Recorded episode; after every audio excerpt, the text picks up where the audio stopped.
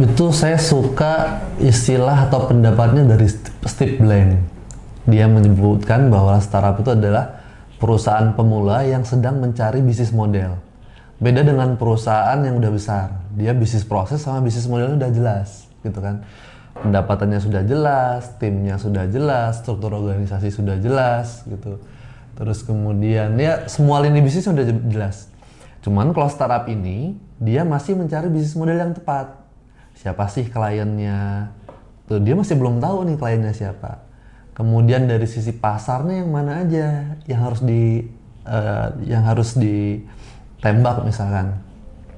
Kemudian bagaimana membuat produk yang paling disukai. Nah, makanya banyak istilah-istilah di startup.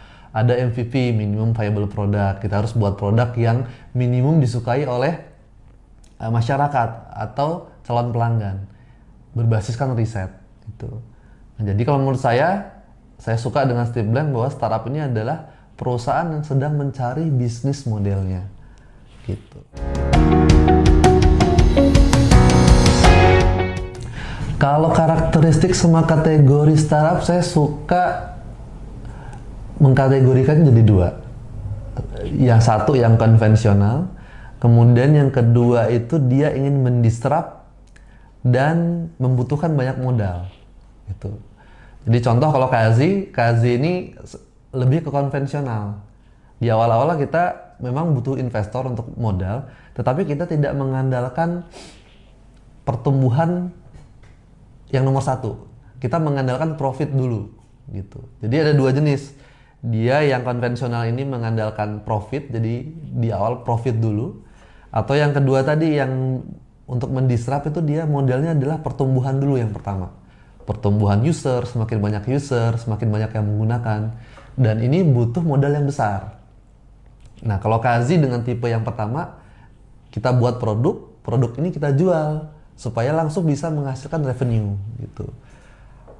Kalau yang tipe kedua, yang tadi yang butuh investasi, dia mulai dari ada investasi dari angel, kemudian seri A, seri B, seri C, seri D, terus IPO gitu kan, exit.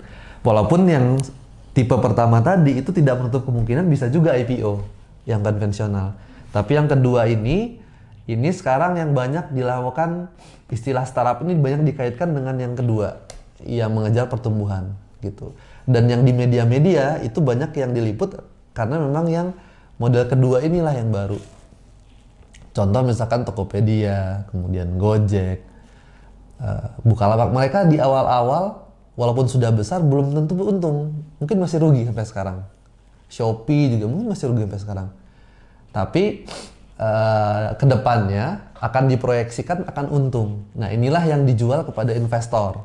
Ayo siapa yang mau untung di ke depan silahkan investasi ke startup kita.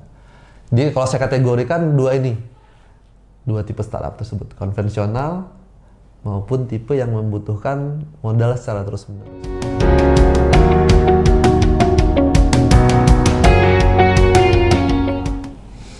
Perkembangan startup. Perkembangan startup itu karena saya ngikutin dari tahun 2011, jadi tiga tahun, empat tahun terakhir ini yang paling pesat.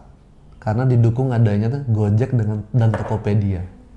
Tokopedia menjadi dapat investasi 100 juta dolar itu itu luar biasa banget dalam sejarah startup Indonesia. Jadi perusahaan-perusahaan pemula ada ada role modelnya nih. Oh, role modelnya ada Gojek, kemudian ada juga role model seperti uh, Gojek dan Tokopedia. Nah, ini karena mereka kan impact-nya juga besar nih. Satu, dari sisi keren ya keren gitu kan. Kerennya dalam arti yang positif dia bisa ngebantu orang banyak bisa uh, punya aset yang sangat uh, dia nggak punya aset fisik tapi dengan teknologi dia nilai perusahaannya bisa melebihi Garuda.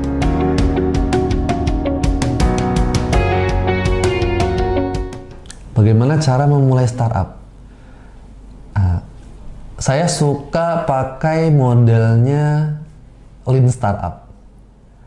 Uh, sama uh, dengan menggunakan design thinking atau lean design. Jadi kita membuat startup itu cukup dalam waktu satu minggu untuk mengetes apakah ide startup kita bisa jalan atau tidak.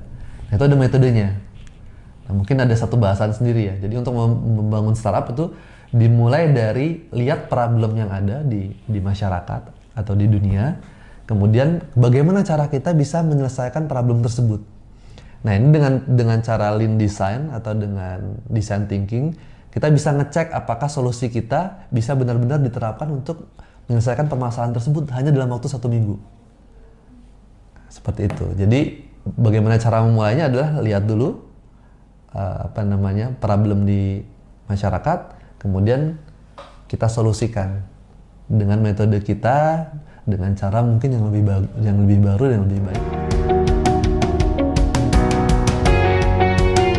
Di awal-awal kalau seberapa penting sih penting, cuman tidak uh, tidak jadi hal yang mandatori karena saya juga uh, di sini bisnisnya kita nggak nggak pakai investor.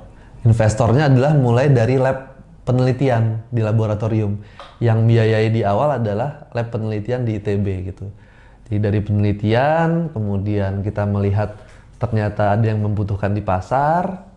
Jadi di awal-awal memang lab aja yang membantu, tapi nggak benar-benar langsung dalam bentuk uang gitu. Dan sekarang eh, modal itu ya bisa didapatkan dengan mudah. Jadi kalau penting atau tidak penting, tapi itu nggak jadi segalanya.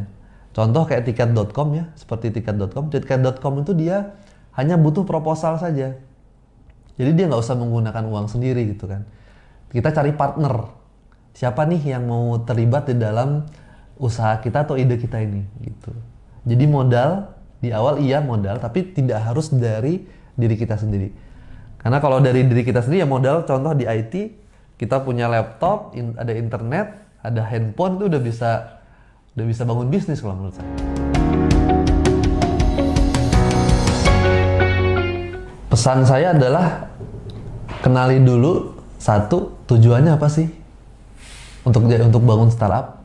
Apakah untuk ikut-ikutan, keren-kerenan gitu kan? Kalau saya tujuan saya membangun startup, saya adalah ingin membantu sebanyak-banyaknya orang gitu. Jadi terutama sehingga saya buat produk produk ini harapannya bisa digunakan dan bisa bermanfaat bagi banyak orang. Itu jadi kenali dulu tujuannya. Kalau uh, mau bangun startup. Kemudian yang kedua itu mindset. Mindsetnya adalah kita harus positif terus. Jangan sedikit-sedikit ah oh, saya butuh modal nih gitu kan. Wah saya nggak bisa. Biasa ini jadi barrier tinggi nih barrier tinggi bagi uh, perusahaan pemula. Kemudian yang ketiga itu sabar. Kalau pengusaha pemula saya dulu juga sama, nggak sabaran orangnya. Yang dilihat adalah Gojek, terus yang dilihat Tokopedia terus, ya itu kan udah besar. Tokopedia, Gojek, Bukalapak itu juga butuh proses sekian tahun, tujuh tahun, lima tahun kan, untuk dia bisa menikmati hasilnya. Nah, jadi kalau kita nggak suka menikmati proses, itu bakal pusing gitu. Mindsetnya nggak bener terus nggak sabaran. Ya banyak gagal ya. Salah satunya itu dari dari foundernya sendiri gitu. Di samping hal-hal lain misalkan pasarnya butuh atau tidak. Itu masalah kedua ketiga lah. Tapi menurut saya dua hal ini yang yang dibutuhkan oleh founder. Yang ketiga kolaborasi.